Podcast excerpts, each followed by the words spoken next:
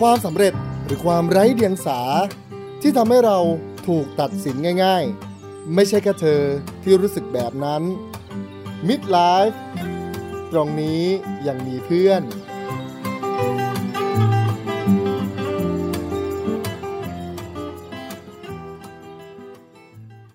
สวัสดีกัลยาณมิตรทุกคนค่ะ ตอนนี้คุณอยู่กับเวิร์วิรดาแซลิมใน Midlife Podcast พื้นที่ที่เราไม่ต้องแกล้งยิ้มว่าเราโอเคนะคะ เพราะว่าเราเข้าใจว่าการใช้ชีวิตเนี่ยมันไม่ง่าย ไหนๆก็พูดถึงความไม่ง่ายของชีวิตแล้ว EP นี้โวชวนทุกคนคุยเรื่องที่สำหรับโวมันยากมากๆเลยค่ะ นั่นก็คือการมีลูก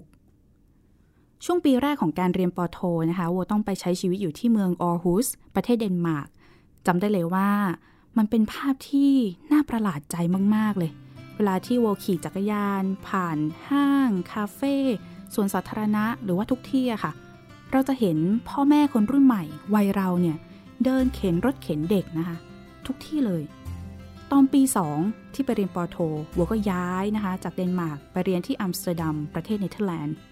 ก็เห็นคนวัยเราเหมือนกันนี่แหละค่ะ พาลูกปั่นจักรยาน ที่เนเธอร์แลนด์เนี่ยเขาจะฮิตมากนะคะ ก็คือเขาจะมีจักรยานที่เปลี่ยนจากตะกร้าข้างหน้าเนี่ยที่ปกติเราเอาไว้แค่ใส่ของเล็กๆ ใช่ไหมคะ เป็นตะกร้าใบใหญ่ ๆ เอาไว้ใส่ลูกค่ะ บางทีลูกเนี่ยสองสามคนนั่งกันนะคะ แล้วพ่อแม่ก็ปั่นไปนู่นไปนี่เป็นเรื่องปกติ ที่โวประหลาดใจก็คือทำไมคนอายุเท่าเราอะ่ะ มีลูกแล้วเขาดูไม่ทุกข์ทรมานกันนะคะ ไว้มันแบบค่อนข้างดีมากๆค่ะทุกคน ดูมีความสุขกันดี ในขณะที่ตัดภาพมาที่เราในวัยพอๆกันเนี่ย การมีลูกมันดูเป็นอะไรที่ยากมาก แล้ววัวก็เชื่อว่าวัวไม่ได้รู้สึกแบบนี้อยู่คนเดียวแน่นอน ถ้านับว่าโวเป็นลูกคนจีนนะคะโบในฐานะที่เป็นลูกสาวเนี่ย ก็อาจจะถูกเลี้ยงดูมาต่างจากบ้านเชื้อสายจีนส่วนใหญ่ ที่มองว่าการเป็นแม่ เป็นภรรยา คือการทำหน้าที่ของผู้หญิง โวโตมากับป้าที่ไม่เคยพูดถึง หรือว่าสนับสนุนให้ลูกแต่งงานใด ๆ ทั้งสิ้นนะคะ โตมากับป้าที่แจกแจงให้เราฟังเสมอว่า การมีโวกับน้องชายเนี่ยมันใช้เงินเยอะแค่ไหน แล้วป้าก็พร่ำบอกว่า เชื่อป้าเถอะ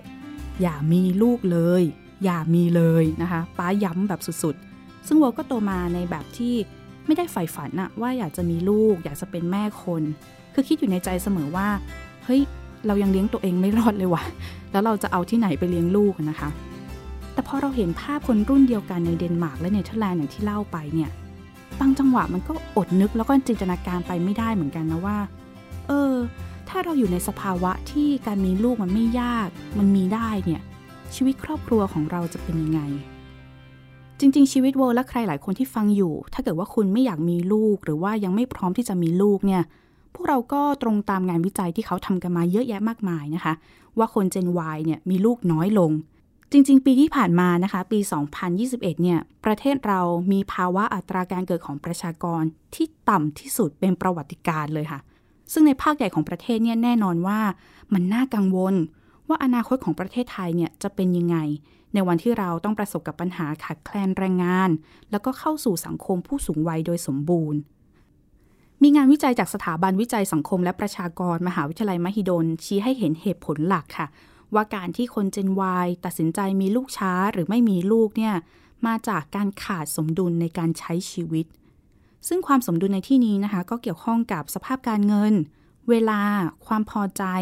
เป้าหมายต่างๆ ในชีวิตของแต่ละคนที่แตกต่างกันออกไป ที่ทำให้การมีลูกเมื่อพร้อม มันดูเหมือนเราจะไม่มีวันพร้อมสักทีอะค่ะ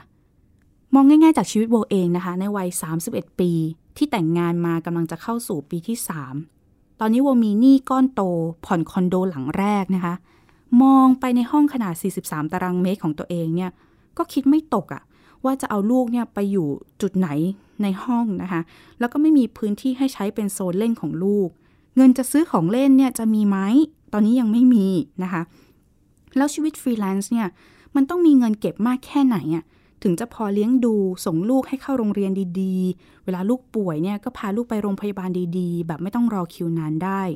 ยังไม่นับว่าทุกวันนี้วัวเป็นคนที่ทำงานหาเงินคนเดียวนะคะ แค่เลี้ยงสามีเนี่ยก็เหนื่อยแล้วนะ ถ้าต้องเลี้ยงสมาชิกเพิ่มขึ้นมาอีกหนึ่งคนเนี่ยวัวขอยอมแพ้นะคะวัวคิดว่าวัวต้องแบบเครียดตายแน่ๆ ซึ่งคนรุ่นพ่อแม่ของเราบางคนก็คงบอกว่าเฮ้ยวัว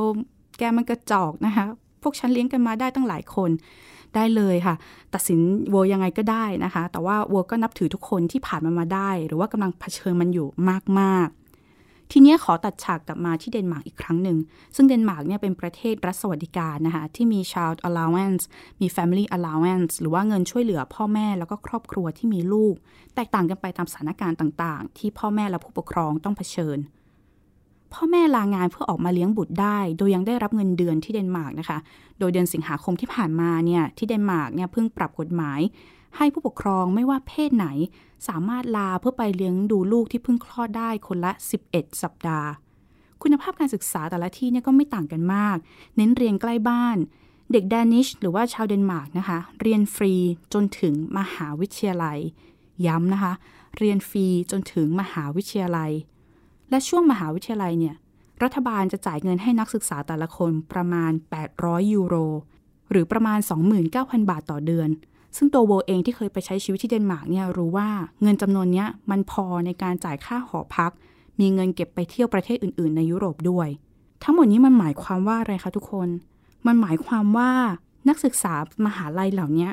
พวกเขาจะเรียนจบมา เริ่มชีวิตการทำงาน และสร้างครอบครัว แบบไม่มีหนี้กยศค่ะ ซึ่งถ้าเราดันเกิดเป็นคนเดนมาร์กอะเฮ้ย เราก็อาจจะไม่ต้องถูกตัดสินว่ากระจอกที่รู้สึกว่าไม่อยากมีลูกใช่ไหม เพราะว่ามันไม่ต้องกัดฟันสู้อะไรมากอะเราอาจจะอยากมีลูกแล้วก็มีลูกแบบไม่ต้องบ่นแบบป้าเวอร์ก็ได้ ว่ามันแพงแล้วก็ลำบากแค่ไหน ไม่นับว่าเราอาจจะไม่ต้องโตมาในแบบที่คิดน้อยใจกับตัวเอง ว่าการที่มีเราเนี่ยทำให้พ่อแม่ลำบาก และพ่อแม่ก็ไม่ต้องมานั่งทวงบุญคุณ แล้วก็คาดหวังว่าลูกจะเลี้ยงเราใช่ไหมคะ เพราะว่าเงินที่เสียภาษีจากการทำงานเนี่ย มันจะวนกลับมาดูแลพวกเขาในชีวิตช่วงเกษียณ คือว่าเข้าใจมาก ๆ เลยอะสำหรับปรากฏการณ์สมองไหลที่คนย้ายออกไปจากประเทศ ไปดิ้นรนเริ่มต้นชีวิตใหม่ในต่างประเทศนะคะ เพื่อที่จะมีชีวิตที่ดีกว่า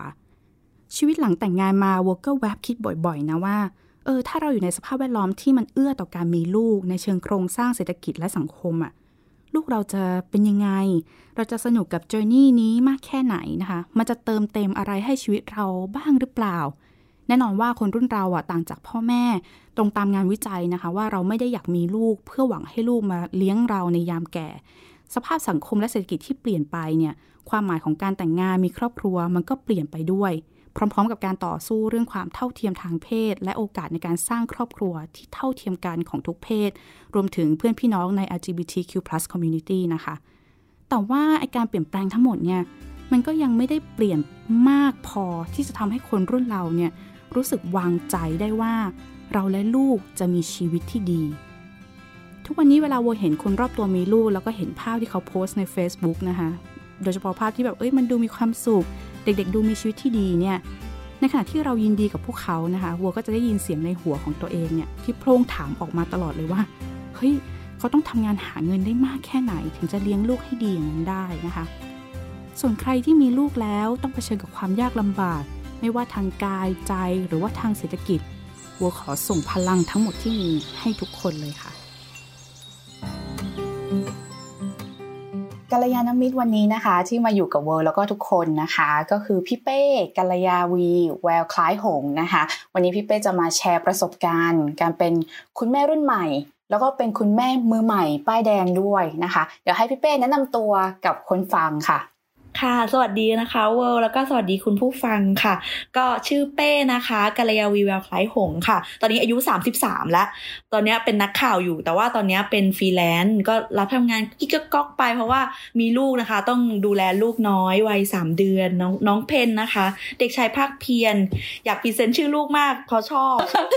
คิดมานานไหมไม่นานเพราะเราเรารู้สึกว่าเราอยากให้ชื่อลูกอันเนี้ย เหมือนเป็นตัวตนเขาอะว่าแบบทำอะไรในโลกนี้ต้องแบบพากเพียรนะลูกเวิลด์ส่งคำถามมาว่าอยากให้แนะนำตัวในแบบที่เราอยากให้ให้ผู้ฟังรู้จักเราก็เลยบอกว่าตอนนี้เราอะพี่กำลังอยู่ในช่วงที่แบบกำลังหา balance ใหม่ของชีวิต หาสมดุลใหม่ของชีวิตที่จะทำยังไงนะว่าแบบ เราจะ balance แล้วก็สมดุลชีวิตเราชีวิตลูก แล้วก็ครอบครัวแล้วก็ที่สำคัญความฝันของเราเราจะทำยังไงเชื่อว่าหลายคนน่ะ รู้สึกเหมือนพี่เป้แหละโจทย์ของชีวิตอะเนาะมันก็คือโจทย์ของการแบบตามหา balance สมดุลบางอย่าง จริงๆอะเทปเนี้ยตอนที่เราคุยกันอยู่เนี่ยเวิลด์อยู่ที่กรุงเทพแล้วพี่เป้อยู่ที่ตราดซึ่งเป็นเป็นบ้านเกิดใช่ทีนี้มันมีในแง่ของการที่พี่เป้แบบย้ายจากกรุงเทพกลับไปที่ตราดเดี๋ยวให้ให้เล่าให้ฟังหน่อยได้ไหมคะก็คือว่าที่พี่ย้ายมาตราดเนี่ยเพราะว่าอะ จะพูดความสัมพันธ์ก่อนคือพี่มีสามีเป็นชาวต่างชาติก็คือชื่อนอยอนนะคะ เป็นชาวบังคลาเทศ เราอะมีความสัมพันธ์กันแบบเหมือน long distance relationship ซึ่งก็แบบไปมาหาสู่กันอะไรอย่างเงี้ยค่ะ ทีนี้พอเรามีลูกขึ้นมาเนี่ย เราอยู่กรุงเทพคนเดียวเนี่ยไม่ได้แล้ว เพราะว่านายอนก็ไม่สามารถที่จะลาออกจากงาน เพื่อมาอยู่กับเราแล้วก็ดูแลเราได้ พอช่วงเราคลอดเนี่ย พี่จำเป็นที่จะต้องกลับมาอยู่ที่บ้าน เหตุผลคือหนึ่งพี่คุ้นเคย กับที่บ้านพี่มันรู้สึกปลอดภัยเนาะคุ้นเคยกับโรงพยาบาลด้วย แล้วก็สิทธิ์รักษา 30 บาทพี่อยู่ที่นี่ พี่ต้องการที่จะใช้สิทธิ์ 30 บาท เพื่อประหยัดค่าคลอด เพื่อประหยัดค่าใช้จ่ายของเรา แล้วก็อันที่สองพี่อยากอยู่ใกล้ชิดกับพ่อแม่ คือพี่รู้สึกว่าพี่อบอุ่นที่ได้อยู่ใกล้พ่อแม่ แล้วก็มันเป็นเรื่องที่ไม่คาดคิดตั้งแต่แรกอะนะการมีลูกเนี่ย เพราะฉะนั้นมันมันมันเหมือนกับว่าเก้าเดือนอะมัน จริง ๆ มันไม่ได้เพียงพอสำหรับพี่ในการที่จะปรับตัวเลย คือเรามองไว้ไหมว่าเราจะมีลูกโอ้โหเป็นคนที่แบบอยากมีลูกมาตลอดคิดมาตลอดตั้งแต่เด็กว่าแบบ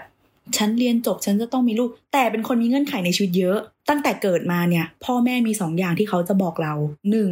ไม่ว่าจะเกิดอะไรขึ้นให้เรียนให้จบ หมายถึงว่าถ้าพ่อแม่ตาย เกิดอุบัติเหตุหรืออะไรต้องเรียนให้จบ เพราะเขาเชื่อว่าการเรียนจบอะจะทำให้เราแบบมีงานทำเพราะว่าที่บ้านอะไม่ได้แบบร่ำรวยอะไรอย่างเงี้ยค่ะ อันที่สองเขาบอกว่าถ้าจะมีครอบครัวต้องวางแผนนะ อย่ามีลูกเยอะ เดี๋ยวจะลำบากเหมือนพ่อกับแม่ เขาพูดอย่างเงี้ยอยู่สองอันแล้วก็รู้สึกว่าจะมีลูกต้องกูต้องวางแผนกูต้องวางแผนกูต้องวางแผน คิดอยู่อย่างเงี้ย ฉะนั้นสเต็ปของพี่คือพี่จะวางชีวิตเป็นสเต็ปฉันจะมีลูกก่อนสามสิบห้าก่อนสามสิบห้าคืออะไรคะ ฉันต้องเรียนจบปริญญาโทค่ะ ปริญญาโท แต่ฉันไม่อยากเรียนจบประเทศไทย ฉันอยกเรียนจบต่างประเทศค่ะ เพื่ออะไรคะ เพื่อจะมีงานที่ดีค่ะ มีงานที่ดีเพื่ออะไรมีพอมีงานที่ดีแล้ว เราเชื่อว่าเราจะมีเวลาดูแลลูก งานที่ดีหมายความว่ามีค่าตอบแทนที่ดี มีสถานที่ทำงานที่ให้ค่าตอบแทนดีงานที่ดีเนี่ย ส่วนใหญ่จะเข้าใจความเป็นแม่ ก็จะให้แบบให้เวลาเราให้หรือให้โอกาสเราหรือให้พื้นที่เราในการที่เป็นแม่อะไรเงี้ยค่ะ อีกอันหนึงก็คืองานที่ดีของพี่ก็คืองานที่ตอบโจทย์อะไรเงี้ย ทีเนี้ยพอมันแบบมีสเต็ปแบบเนี้ย มันก็ทำให้ยากและสำหรับชีวิตพี่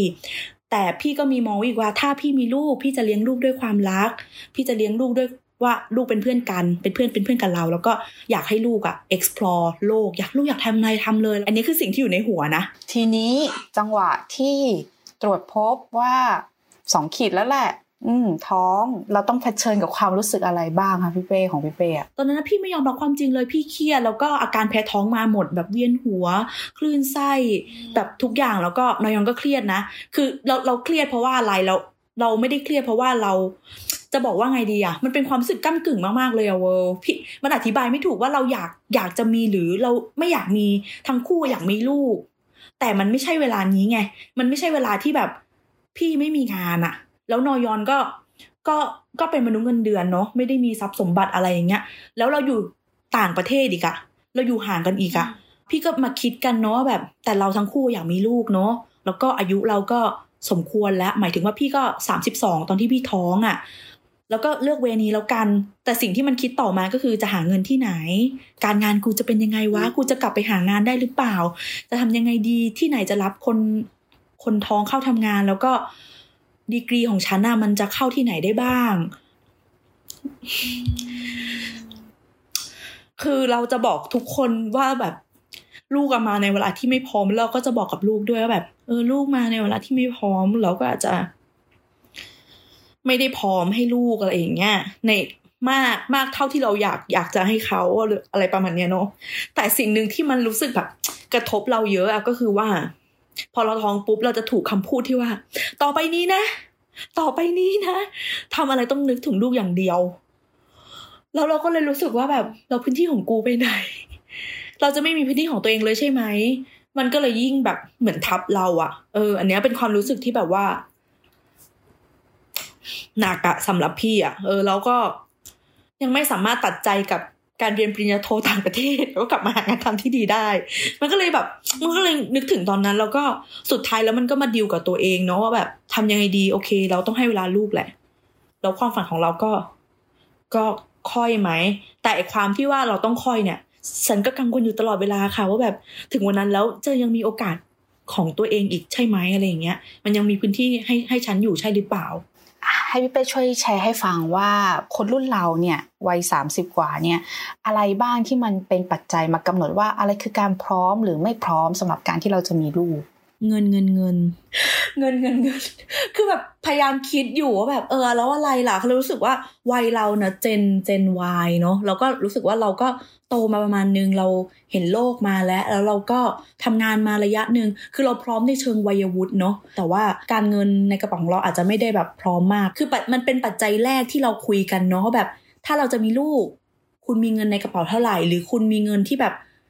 ที่วิ่งอยู่ในบัญชีคุณอะมันมันพอที่จะแบบให้ลูกคุณไหมทำไมคนถึงแบบโฟกัสเรื่องเงิน คืออันนี้ตัวเราด้วยนะทำไมคนถึงโฟกัสเรื่องเงินวะ เพราะเงินมันคือแบบตัวที่แบบสามารถ access เข้าสู่แบบสิ่งต่างๆ ได้ ตั้งแต่แบบคุณได้รับการฝากท้องที่ที่ดีนะ ลูก มันเช็คได้ว่าแบบลูกจะปลอดภัย การบำรุงการคลอที่ดี การเลี้ยงดูการศึกษา อย่างเช่นแค่โรงเรียนอะโรงเรียนทั่วประเทศมันไม่ได้คุณภาพเท่ากันอะพ่อแม่ก็ต้องแบบคิดแล้วแบบค่าเทอมจะพอไหมค่าเรียนรู้ของลูกอีกล่ะ มันจะเป็นแบบไหน แล้วในยิ่งในยุคนี้พอพอเรายิ่งเติบโตมาเรื่อยๆ เราจะรู้สึกเลยว่าแบบทำไมค่าแรงกูไม่ค่อยขึ้นเลยวะมันขึ้นน้อยเนาะในยุคเราอะไรอย่างเงี้ย แล้วก็ในในในยุคพี่เนี่ย มันค่อนข้างเป็นแนวแบบฟรีแลนซ์ประจำฟรีแลนซ์ที่แบบว่าสวัสดิการมันจะน้อยกว่ากว่ารุ่นพ่อรุ่นแม่เรา อันนี้มันคือแบบความจริงไม่ใช่แค่ประเทศไทยเนาะมันก็จะเป็นแบบหลาย ๆ ที่ทั่วโลกอะไรอย่างเงี้ยเราไม่ได้แบบมีความไว้วางใจว่าแบบรัฐบาลหรือสังคมอะจะสามารถโอบอุ้มลูกเราอะให้ให้มีคุณภาพที่ดีได้ ทั้งที่แบบ เธอมีเงินเท่าไหร่เธอควรจะเลี้ยงลูกได้ดีเท่ากันในสังคมที่แบบ ถ้ามันดีอะนะเวลาเราพูดเรื่องพร้อมไม่พร้อมหรืออะไรเงี้ยมันคือการที่เราอยู่ในบริบทของสังคม ที่ไม่ได้มีทรัพยากรอะไรให้เราเลย ที่เราจะพร้อม ที่เราจะไม่ต้องทุ่มเททุกอย่างให้กับลูก ที่เราจะสามารถมีลูกได้ แล้วก็สามารถทำแบบทำตามความฝันของเราในฐานะที่เป็นมนุษย์คนหนึ่งได้ด้วยอะ่ะคือวันนึกภาพถึงแบบว่าตอนที่ไปเรียนที่ต่างประเทศอย่างเงี้ยแบบที่เดนมาร์กอะ แล้วก็เห็นคนอายุเท่าเราอะ ก็เดินเข็นลูกนู่นนี่นั่นยังใช้ชีวิตได้อะไรอย่างเงี้ย เหมือนประเด็นที่พี่เป้บอกว่าเราจะสามารถหางานที่มีพื้นที่ให้ความเป็นแม่ของเราได้ไหมอะซึ่งนี่จริงๆมันเป็นปัจจัยทางสังคม แต่ว่าผู้หญิงเราหรือตัวพี่เป้เองอะมันเรารับมันมาเป็นความสามารถหรือความไม่สามารถของเราทั้งหมดน่ะ ยากมากมันเหมือนตีกันอะมันเหมือนแบบ จะบอกว่าไงอะเหมือนกับว่าอีกมุมนึงเราก็โทษว่าแบบ ทำไมอะทำไมมันไม่มีอะไรที่แบบคอยช่วยกูเลย อย่างเช่นแบบพี่อยากจะไปลงทะเบียนเงินอุดหนุนเด็กเล็กอะค่ะหกร้อยบาทอะไรเงี้ย พี่ก็ไปดูว่าแบบฉันจะได้ยังไง ปรากฏว่าฉันไม่ได้เพราะว่าฉัน overqualified ฉันสามารถหาได้มากกว่านั้น แต่กูก็ลำบากไง แต่ไม่เราไม่สามารถเข้าถึงถึงอันนี้ได้แล้วก็รู้สึกว่าแบบ อันนี้หนึ่งและ อันที่สองแบบการฝากท้องอะไรอย่างเงี้ยค่ะเวอร์โอเคพี่พี่มาใช้สิทธิ์สามสิบาทก็จริงในการคลอดอะไรเงี้ย แต่การฝากท้องอะ มันก็จะมีแบบมันมีความหลักเหลื่อมล้ำของแบบ คือคุณจ่ายเงินเท่าไหร่คุณก็จะได้คุณภาพในการฝากท้องที่ดี จะบอกยังไงดีอะเหมือนกับว่าพี่อะถูกหล่อหลอมมาด้วยความที่แบบ เรามองว่าสังคมมันก็มีผลกับเรา แต่เราก็มองว่าตัวเราอะก็เธอไม่พร้อมอะเธอไม่ทำตัวเองให้พร้อมอะแล้วเธอมาโทษแต่สังคมอย่างเดียวทำไม เออ พี่มจะมีความรู้สึกอันเนี้ย ตีกันอยู่ตลอดเวลามาก ๆ แล้วก็แบบอย่างที่โวบอกว่าความเป็นแม่ ใช่มันมันจะมีมุมนึงที่เรารู้สึกว่าเราผลักมาเป็นความสามารถหรือไม่สามารถของตัวเอง โดยบางทีเราเราก็ไม่มองว่าแบบสังคมมันมีส่วนนะอย่างเช่นแบบแม่ ถ้าต้องเป็นแม่อย่างเงี้ย มันต้องแบบเธอต้องลาออกจากงานสิเธอต้องมาดูแลลูกเต็มที่สิต้องดูแลให้แบบให้ดีนะ หรือถ้าเธออยากทำงาน เธอต้องไม่บกพร่อง เธอต้องไม่บกพร่องในการดูแลลูก เช่น เธอยังต้องทำกับข้าวให้ลูกโภชนาการต้องครบ พัฒนาการลูกต้องดี ลูกต้องอ่านออกเขียนได้ หน้าที่เนี้ยมันมันตกไปอยู่ที่แม่เป็นซะส่วนใหญ่ หมายถึงว่าถ้าลูกเป็นอะไรไปขึ้นมาทำไมแม่มันเป็นอย่างนั้นทำไมแม่มันเป็นอย่างนี้อะไรอย่างเงี้ยยิ่งเราไม่พร้อมอะมันเรายิ่งโดนตราหน้าอย่างเช่นแบบน้ำนมเราไม่พอ แต่กูไม่มีตังค์ซื้อนมอะกูก็ซื้อฟอร์มูล่าไม่ได้เพราะมันแพงมาก ดิฉันก็เลยต้องให้ลูกกินนมข้นหรืออะไรอย่างเงี้ย แต่กูอยากให้ลูกรอดอะ ต้องให้ลูกเกินอันนี้รู้ว่ามันโภชนาการมันไม่ดีรู้ เนี่ยพอมันยิ่งไม่พร้อมมันยิ่งโดนตราหน้า แต่ทำไมไม่มีใครมาพูดถึงเลยว่าแบบอ้าวแล้วมีใครช่วยเขาได้บ้างในวันที่คุณบอกว่าเฮ้ยมึงมีลูกสิเด็กเกิดน้อยแล้วนะ เด็กเกิดน้อย มีลูกสิครับ อะไรเงี้ยช่วยช่วยชาติมีลูก คือมัน มันไม่ใช่อะกับอีกอันนึงนะ อันนี้นี่พี่พี่เพิ่งนึกออกก็คือเรื่องของแบบ มันอาจจะไม่เกี่ยวมากแต่คิดว่าอาจจะเกี่ยวเรื่องของกฎหมายทำแท้งอะ พี่รู้สึกว่าความไม่พร้อมอะมีผลอย่างมาก กับการเลี้ยงดูลูก โดยเฉพาะอะแม้ว่าคุณมีเงินนะ มีเงินเยอะ แต่คุณไม่พร้อมทางด้านจิตใจอะการที่แบบคุณต้องถูกบังคับว่าจะต้องรักอะจะต้องรักจะต้องทนุถนอมเด็กคนเนี้ยโอเค คุณผูกพันในเชิงแบบร่างกายจิตวิญญาณอะไรก็แล้วแต่แต่แบบ มันมีบางช่วงที่แบบ ฉันยังไม่พร้อมตอนเนี้ย แต่ฉันจำเป็นต้องต้องเก็บเธอไว้ เพราะว่าสังคมบอกว่าไม่ได้เธอจะเป็นแม่ใจบาปถ้าเธอแบบ ถ้าเธอเอาออกไป หรืออะไรอย่างเงี้ยคือแบบ คนเนี้ยคือตั้งแต่วินาทีที่แบบเจอสองขีดอะคือแบบมึงหมดชีวิตของตัวเองเลยเหรอ มันมันใช่เหรอ มันมันมันมันควรเป็นแบบนั้นหรอ ซึ่งพี่รู้สึกว่ามันไม่ควรเป็นแบบนั้นอะมันไม่ควรเป็นแบบนั้นเลยทั้งที่ทั้งแม่และลูกอะสามารถที่จะใช้ชีวิตเป็นส่วนหนึ่งของกันและกันได้นะ เออ อยู่ด้วยกันได้ support ซึ่งกันและกันได้นะ แต่ตอนเนี้ยมันกลับกลายเป็นว่า เออเธอไม่พร้อมสิอะสมมติพี่มาพูดอย่างนี้พี่ suffer ใช่ไหมก็มีลูกตอนพร้อมสิดิฉันพยายามป้องกันเต็มที่แล้วค่ะ แต่ลูกก็ทะลุทะลุถุงยางมาค่ะ แล้วพี่ก็ไปอยู่ในกลุ่มที่แบบแม่ๆนะ เขาก็มีมีโพสต์นะเวิลด์ประมาณว่าแบบขอดูรูปเด็กๆที่ทะลุถุงยางทะลุยาคุมมาหน่อยค่ะ คนก็มาโพส์กันเต็มไปหมดว่าแบบโหมีเยอะมาก คือตอนนั้นอะพี่ทำให้พี่รู้สึกว่าแบบเฮ้ยก่อนที่ เธอจะไปชี้หน้าว่าเขาว่าแบบว่าเขาไม่ไม่ป้องกันว่าเขาประมาทอะใช่หรอ โอเคเขาเขาไม่พร้อมในเชิงด้านการเงินหรือเวลาหรืออะไรก็แล้วแต่แต่เขาพยายามป้องกันแล้ว แต่เมื่อลูกมาแล้ว เขาก็ต้องพยายามต่อไป แต่มันมีกลไกไหนบ้างหล่ะที่ทำให้ที่ทำให้ตรงเนี้ยช่วยทำให้เขาแบบ หายใจหายคอคล่อง ซึ่งมันมีน้อยมากนะ ถ้านึกถึงตัวเองอยู่ในต่างประเทศอย่างเดนมาร์กหรืออะไรเงี้ยมันคนละโลก คนละชีวิตเรานึกสภาพแบบเฮ้ยถ้าเราเอาตัวเราไปตั้งอยู่ในสังคมนั้นปึ้งโอ้ยมันจะเป็นไปได้นะไอความกังวลที่มีอยู่ที่มันเอามันลงใส่ตัวเองมันจะหายไปอะไรเงี้ยไม่ใช่ เพราะว่าเราคิดอย่างนี้ถ้าถ้าสมมติว่าเราไม่ได้มีความฝันของตัวเองนะเวิร์พี่พี่ยังเชื่อว่าแบบบางคนอะเขาอาจจะแบบอยากมีลูกแล้วก็ พร้อมที่จะแบบดูแลลูกอย่างเต็มที่ไม่ว่าจะลำบากอะไรแค่ไหนแต่แต่แต่ในบริบทของพี่เงื่อนไขของพี่ก็คือ พี่มีความก้อนความฝันของตัวเองอยู่ด้วยก้อนหนึ่งมีเรื่องของลูกที่พี่ต้องรับผิดชอบอะไรเงี้ยทีนี้พอเรารู้สึกว่าชีวิตฉันจะต้องแบบเบนไปทางเนี้ย ทั้งหมดแล้วอะไอ้ก้อนความฝันของพี่มันกำลังถูกลืมไป ถูกอิกนอไป แล้วพี่รู้สึกเสียใจกับสิ่งนั้นมาก มันก็เลยกลายเป็นความทุกข์ที่พี่รู้สึกว่า พี่จะทำยังไงดีวะ จะทำยังไงดีวะ หรือแบบหรือลูกมันคือ great achievement ของพี่ เราควรมาอยู่ตรงนี้ดีวะ หรือยังไงเราควรจะไปเป็นแม่ดีเด่น ดีไหมวะแบบสร้างลูกไปเลย คือทุกคนทุกคนก็พยายามบอกพี่เนาะว่ามันมันสามารถทำไปด้วยกันได้อะไรเงี้ยแต่แต่พี่ก็พยายามมองมองความเป็นจริงให้มากว่าแบบ ใบสมัครงานหรือประกาศรับสมัครงานก็ ก็จะบอกว่าแบบ อายุแม็กซ์สุดก็คือสามสิบห้า คือพี่มีเวลาเหลืออีกแค่สองปี แล้วเด็กน้อยอะ จะต้องการเวลาจากแม่เต็มๆเพื่อแบบพัฒนาการของเขาอย่างเต็มที่เนี่ย ประมาณสองถึงสามปี คือกูหมดแล้วต้องไปทำอย่างอื่นแล้วจ้าก็อาจคือเราอาจจะแบบมีโอกาสน้อยลงเรื่อยๆเรื่อยๆเรื่อยๆคือมันลิบหลี่ลงเรื่อยๆอะแล้วนี่แหละมันก็คือต้องดิวกับพวกนี้แหละว่าแบบจะฮึดไปต่อหรือว่า คุณจะดิวกับสิ่งที่มันจะไม่ได้แล้ว คือตอนเนี้ยวัยเราเป็นวัยแบบเริ่มเริ่มแทนที่ Gen X ที่เป็นแซนด์วิชแบบเจเนอเรชันก็คือต้องดูแลพ่อแม่ด้วย เพราะว่าทำงานมาสักสิปีแล้วอะเนาะในมุมนึง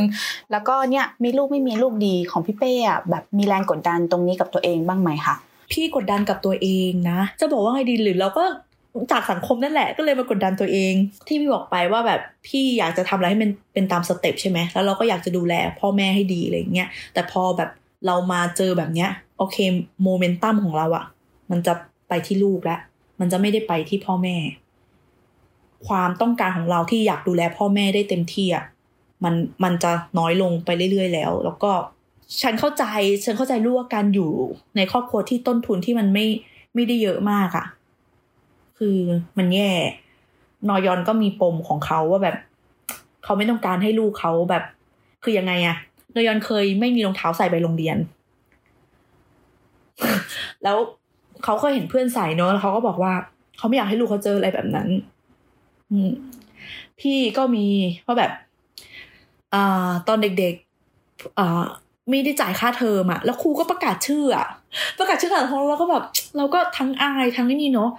แต่เรามีความเข้าใจพ่อแม่มากด้วยมั้ง ก็ไม่บอกพ่อแม่แล้วก็ปล่อยมันไป เรารู้ว่าพ่อแม่ลำบากไง เออ แล้วพอวันเนี้ย เราอะดีขึ้นกว่าเดิมแล้วนะ หมายถึงทั้งที่ครอบครัวพี่ก็คือ ดีขึ้นกว่าเดิมแต่เราก็ไม่ได้แบบร่ำรวยอะดีขึ้นหมายความว่า เรามีข้าวกินทุกมื้อ เราไปเที่ยวอยากไปที่นี่เราไปได้นะ เราอยากไปกินข้าวอะไรเราไปได้แล้ว เราอยากดูหนัง เราอยากเอ้ยเราทำได้แล้วนะ แต่มันก็ไม่ได้แบบว่าสามารถทำอะไรได้ใหญ่โตแต่มันดีขึ้นกว่าแต่ก่อนแล้ว แต่เราก็รู้สึกว่าเออมันอาจจะยังไม่พอหรือเปล่า พอวันที่พี่แบบมีลูกมาใช่ไหมโหแน่นอนว่ามันเป็นแรงกดดันว่า เราเราก็อยากตอบแทนพ่อแม่ในในส่วนที่เขาแบบพยายามอย่างหนักมาเพื่อเราเหมือนกัน แต่เราก็ไม่เคยตอบแทนได้เลยนะเวอร์พี่พี่พี่พี่ไม่ใช่แบบสายแบบส่งเสียเงินแบบส่งให้พ่อแม่ทุกเดือนนะ พี่จะเป็นแค่แบบว่า พ่อแม่มากรุงเทพก็เลี้ยงข้าวพ่อแม่ ผ่อนของให้บ้างอะไรอย่างเงี้ย มีแบบให้พ่อแม่ยืมเงินให้ยืมนะ เอาคืน เพราะว่าดิฉันไม่สามารถแบบให้ไปเป็นก้อนได้จริง ๆ คือแบบอะพ่อให้ยืมอะพ่อเอาไปหมุนก่อนนะ แล้วเดี๋ยวพ่อพ่อมีพ่อเอามาคืนนะ อะไรอย่างเงี้ยมีแค่สองครั้งที่แบบว่าสามารถที่จะให้เงินเป็นก้อนได้คือช่วงที่ทำงานแล้วมีโบนัส ก็ไม่ไม่ไม่ถือว่าเลี้ยงดูพ่อแม่อะไรเงี้ย ทีนี้เราเราพอเรามีต้นทุนแบบนั้น เรากังวลเรื่องมีลูกไหม ที่บอกไปว่าพ่อพ่อบอกว่ามีมีลูกต้องวางแผนนะไม่งั้นจะลำบากเหมือนพ่อแม่ ก็กลัวกลัวตลอด แล้วพอวันนี้ถามว่าเราพร้อมไหมเราดีกว่าแต่ก่อน แต่เราก็ยังไม่คิดว่าเราพร้อม พอเรามีลูกส่วนหนึ่งอะเรามีความคิดเลยว่าแบบ ไม่อยากให้ลูก มีความรู้สึกว่าเกิดมาทำไม คือเด็กเด็กเด็กรุ่นลูกเราเนี่ย หรือน้องรุ่นเนี้ยเขาจะยากมากกว่าเรา คือมันยากมากเนาะแบบ จะทำงานจะหาเงิน มันยากกว่าเราเราไม่อยากให้ลูกมีความรู้สึกว่า ทำไมหนูต้องเกิดมาแล้วหนูต้องมาแบบทำงานอย่างหนักเพื่อจ่ายบินอะไรอย่างเงี้ย เราไม่อยากให้ลูกมีความรู้สึกแบบนั้น แต่นะวันนี้เราเราเราก็กำลังส่งต่อสิ่งนั้นด้วยหรือเปล่า ส่งต่อไปให้ลูกเปล่าอะไรอย่างเงี้ยให้พี่เป้ช่วยสะท้อนได้ไหมคะว่า พี่เป้มองว่าการเป็นแม่รุ่นเราอะมันต่างจากรุ่นพ่อแม่เรายังไงบ้าง อันนี้พี่รู้สึกว่าไม่เหมือนกันเพราะว่ารุ่นพ่อรุ่นแม่เขาจะมีความรู้สึกว่าทุกอย่างเขาจะให้ลูก หรือทุกอย่างเขาจะแบบ ต้องทำเพื่อลูกต้องเสียสละ แต่เราไม่รู้ความจริงว่ามันเป็นแบบนั้นจริงหรือเปล่านะ แต่มันเป็นคำพูดติดปากวันนี้ฉันเลี้ยงเธอมานะฉันเสียสละให้เธอมาฉันทำอย่างนั้นแต่นี้ให้เธอ จะทำทุกอย่างเพื่อลูกอะไรเงี้ย แต่เราก็ไม่รู้ อันนี้อันนี้พี่ก็พูดนี่นะคือฉันก็ไม่รู้ว่าเธอแบบเสียสละจริงหรือเปล่า เพราะบางทีในบางการกระทำมันก็ทำให้รู้สึกว่าแบบ พ่อแม่อ่านมีเราเพื่อแบบ ให้เราตอบแทนเขาในอนาคตหรือเปล่า เออมีมีมีเพื่อแบบ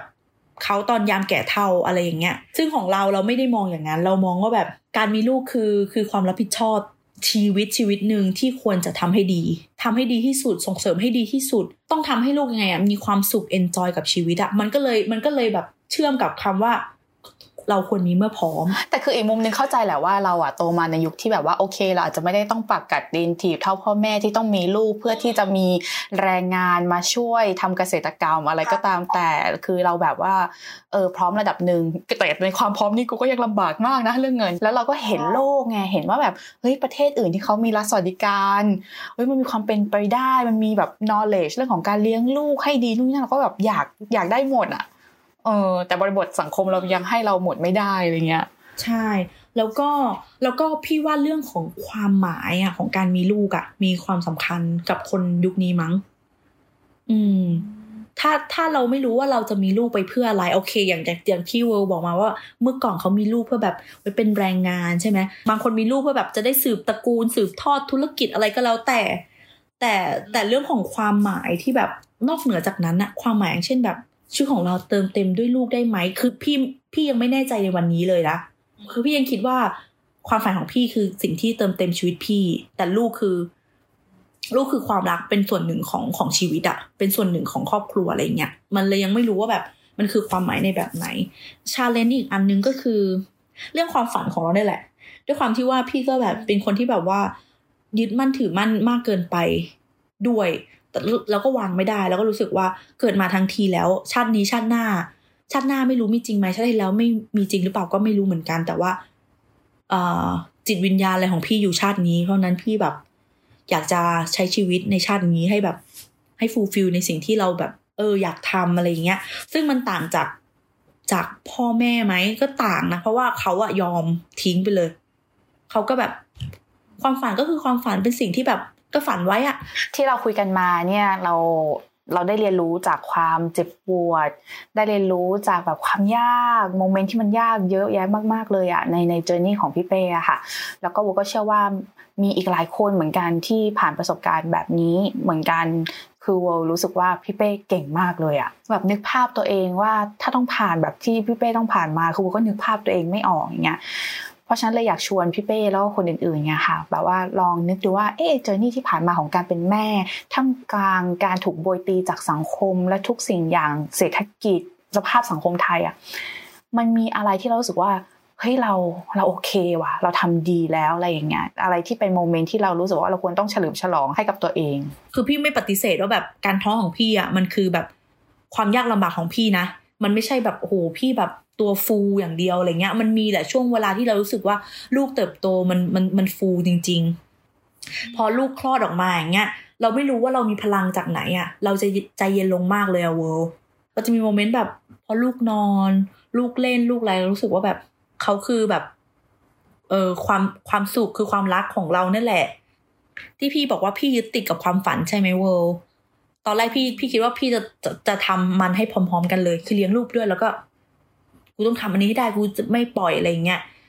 เราเราปล่อยไม่ได้จริง ๆ คือเนี่ยทุกวันนี้ก็ยังปล่อยไม่ได้ แต่เราพักมันไว้ได้ ความรู้สึกตรงเนี้ยพักมันไว้ได้จริง ๆ อย่างเต็มใจอะพักมันไว้ วางมันไว้ แล้วเดี๋ยวเรามาดูดูลูกก่อนอะไรอย่างเงี้ยก็อันเนี้ยคือเป็นสิ่งที่เรารู้สึกว่า เราทำได้ดีกับตัวเองคือเราจะดีกับตัวเองอะจะดีกับตัวเองมากขึ้น แล้วก็แบบไม่เป็นไรถ้ากำลังจะตัวเองแล้วก็ไอ้เรื่องดูดแค่เรื่องเล็กน้อยดูดขี้มูกลูกเรียนขับรถ เดี๋ยวต้องทำอาหารให้ลูกกินใช่ไหมเดี๋ยวหกเดือนต้องทำอาหารให้ลูกกิน เนี่ยมันก็จะค่อยๆเพิ่มความแบบไอ้ของเราแบบ กูทำอาหารสะอาดให้ลูกได้ทำอาหารอร่อยให้ลูกได้ อันนี้คิดว่าแบบเราอะน่าจะทำได้ดีแล้วก็คิดว่าพี่แบบเชื่อมั่นเล็ก ๆ ในตัวเองว่าแบบ เราน่าจะทำให้ลูกเป็นเด็กที่แบบสดใสล่าเริงได้นะ เพราะว่าเพราะว่าคนพูดเยอะว่าถ้าเครียดตอนท้องลูกอาจจะแบบเป็นเด็กเครียดอะไรอย่างเงี้ยเพราะพี่ก็มีเครียดช่วงท้องอะไรเงี้ย แต่คิดว่าด้วยการเลี้ยงดูของเราอะลูกน่าจะน่าจะสดใสล่าเริงได้ งานวิจัยระบุสาเหตุที่คนเจนวายไม่อยากมีลูกไว้ 4 ข้อนะคะ ซึ่งก็เป็นสิ่งที่หลายคนเคยพูดแล้วก็ได้ยินกันแหละ นั่นก็คือ 1. งานยุ่งจนกลัวไม่มีเวลาเลี้ยงลูก 2. ถ้าเลี้ยงลูกได้ไม่ดี ไม่มีดีกว่า 3. อยากทุ่มเทชีวิตให้การทำงาน 4. อยากใช้ชีวิตให้คุ้มค่า และการมีลูกอาจทำให้เสียโอกาสในการใช้ชีวิตในแบบที่ต้องการ โจทย์ที่พี่เป้ต้องเผชิญอย่างหนักที่สุดก็คือข้อสุดท้ายใช่ไหมคะ พี่เป้มีความฝันที่อยากจะเรียนต่อ แต่ว่าต้องหยุดพักมันเอาไว้ก่อน ไม่รู้ว่าแต่ละคนรู้สึกเหมือนกันไหมว่าเราอยู่ในสังคมที่ เวลามีลูกแล้วเนี่ยมันเหมือนเราเดินมาถึงทางแยกอะค่ะ ที่ต้องเลือกระหว่างความฝันของตัวเองกับการมีลูก ซึ่งถ้าพี่เป้อยู่ที่เดนมาร์กเนี่ยพ่อแม่หรือผู้ปกครองที่กำลังอยู่ในช่วงเรียนต่อ จะได้รับเงินช่วยเหลือจากรัฐบาลนะคะ ในขณะที่คนรุ่นเราด้านหนึ่งก็ยังถูกคาดหวังจากพ่อแม่ให้ต้องเลี้ยงดูพวกเขา อีกด้านเราก็เริ่มก่อร่างสร้างครอบครัวของตัวเอง ในสภาพสังคมที่มันไม่ได้ support รองรับการมีลูกของเราสักเท่าไหร่ แต่ว่าถ้ามีขึ้นมาแล้ว แล้วก็ตัดสินใจจะเก็บแล้วก็เลี้ยงดูเขาแล้วเนี่ยเวิลด์เชื่อว่าทุกคนเนี่ยทำดีที่สุดเท่าที่ตัวเองจะทำได้ อย่างที่พี่เป้แล้วก็หลายคนกำลังทำอยู่ รวมถึงเพื่อนรักคนหนึ่งของเวิลด์ด้วยนะคะ เราเคยนั่งคุยกันเรื่องการมีลูก ซึ่งเพื่อนก็คิดตรงกันกับเวิลด์ละว่า ใจหนึ่งเราก็อยากจะมีเนาะอยากจะลองดูว่าเออประสบการณ์มันจะเป็นยังไง แล้วเราเนี่ยก็มีมาตรฐานที่เราคิดไว้ว่า ลูกจะต้องปลอดภัย ต้องมีอากาศหายใจที่ดี ถ้ามีคอนโดก็ยังไม่อยากมีลูก แล้วรุ่นเราเนี่ยก็โลกกว้างขึ้นใช่ไหมคะ ได้เข้าถึงข้อมูล การเลี้ยงลูกนู่นนี่นั่นเต็มไปหมดเลยอะ่ะก็อยากจะทำให้ดี เพราะรุ่นเราไม่มีความยากลำบากด้านปากท้องเท่าพ่อแม่ เราก็มีภาพในหัวว่า ถ้ามีลูกเราอยากจะเลี้ยงให้ดีแบบนี้แบบนั้นนะ เราอยากจะเลี้ยงลูกให้ดีกว่า ที่พ่อแม่เลี้ยงเรามาสักหน่อยนึงนะคะ แต่คนรุ่นเราในเชิงเศรษฐกิจเนี่ยก็จนกว่ารุ่นพ่อแม่ แถมถูกซ้ำเติมด้วยคำพูดคำจาของผู้ใหญ่ เช่น ย่ายายก็อาจจะบอกว่า เมื่อก่อนฉันก็ไม่เห็นจะต้องเรียนสูงๆเลยก็ยังมีลูกได้ คนรุ่นใหม่เนี่ยเรื่องเยอะมากเกินไปหรือเปล่า หลังจากได้คุยกันเรื่องนี้ค่ะ กับเพื่อน ไม่กี่เดือน เพื่อนก็ท้องค่ะ ซึ่งก็ไม่ได้มีคำว่าพร้อมเหมือนใครหลาย ๆ คนนั่นแหละนะคะ อย่างเพื่อนเวิร์คนนี้เป็นครู แล้วก็มีความฝันว่า อยากจะมีโรงเรียนเล็ก ๆ ของตัวเอง เพราะดูจากสภาพการศึกษาไทยแล้วเนี่ยก็แทบจะไม่อยากส่งลูกเข้าไปเรียนนะคะ ไม่อย่างนั้นก็จะต้องโตมาเหมือนพวกเรานะคะ ที่จะต้องมาเรียนรู้อะไรใหม่เยอะแยะไปหมดเลย พอจังหวะที่ท้องเนี่ยณจุดทางแยก ซ้ายคือลูก ขวาคือความฝันนะคะ ไม่รู้เพื่อนโบไปเอาแรงมาจากไหนค่ะ ยอมเป็นหนี้กู้ยืมเงินนะคะ มาเปิด learning center เล็ก ๆ ที่บ้านของตัวเอง และเนี่ยตอนนี้กำลังสร้างอยู่ แล้วก็ต้องรีบทำให้เสร็จก่อนคลอดด้วย ซึ่งก็เหลือเวลาอีกไม่กี่เดือน เออ แบบนี้ก็ดีอะมีลูกแล้วก็ใช้ลูกเป็นแรงผลักดันนะคะ ให้เราต้องลงมือสร้างการเปลี่ยนแปลงไม่มากก็น้อย เพราะว่าเรารู้อยู่แก่ใจอะค่ะว่า ในยุคที่ทุกอย่างมันผันผวนแปรปรวน คนทั้ง generation จนลง สวัสดิการรัฐลดลง ไหนจะ climate change แล้วก็ปัญหาอื่นๆอีกมากมาย คนรุ่นลูกของเรา คือผู้ที่จะต้องเผชิญกับความยากลำบากมากกว่ารุ่นก่อนหน้านะคะ ซึ่งสร้างปัญหาเอาไว้ให้กับพวกเขา โจทย์ของคนรุ่นเราอะค่ะในฐานะพ่อแม่ที่อยากจะสร้างการเปลี่ยนแปลงเนี่ยก็คงแตกต่างกันไปนะคะ บางคนอาจจะมุ่งเรื่องการศึกษาเหมือนเพื่อนเวิลด์บางคนอาจจะเน้นเรื่องการเติบโตภายในนะคะ บางคนสู้ผ่านกิจกรรมทางการเมือง ที่เป็นหัวใจของหลายสิ่งหลายอย่างในบ้านเมืองของเรา วัวก็ขอส่งกำลังใจค่ะ ให้กับพ่อแม่มือใหม่ทุกคนนะคะ ส่วนใครที่ตัดสินใจแล้วว่าจะไม่มีลูก หรือว่ายังลังเลอยู่เนี่ยในวันที่สังคมตั้งคำถามแล้วก็กดดันเรามากๆ ก็ขอให้รู้ไว้ว่า ยังมีเวิลด์เป็นเพื่อนที่เข้าใจทางเลือกของคุณนะคะ แล้วมานั่งคุยกันใหม่ค่ะทุกคน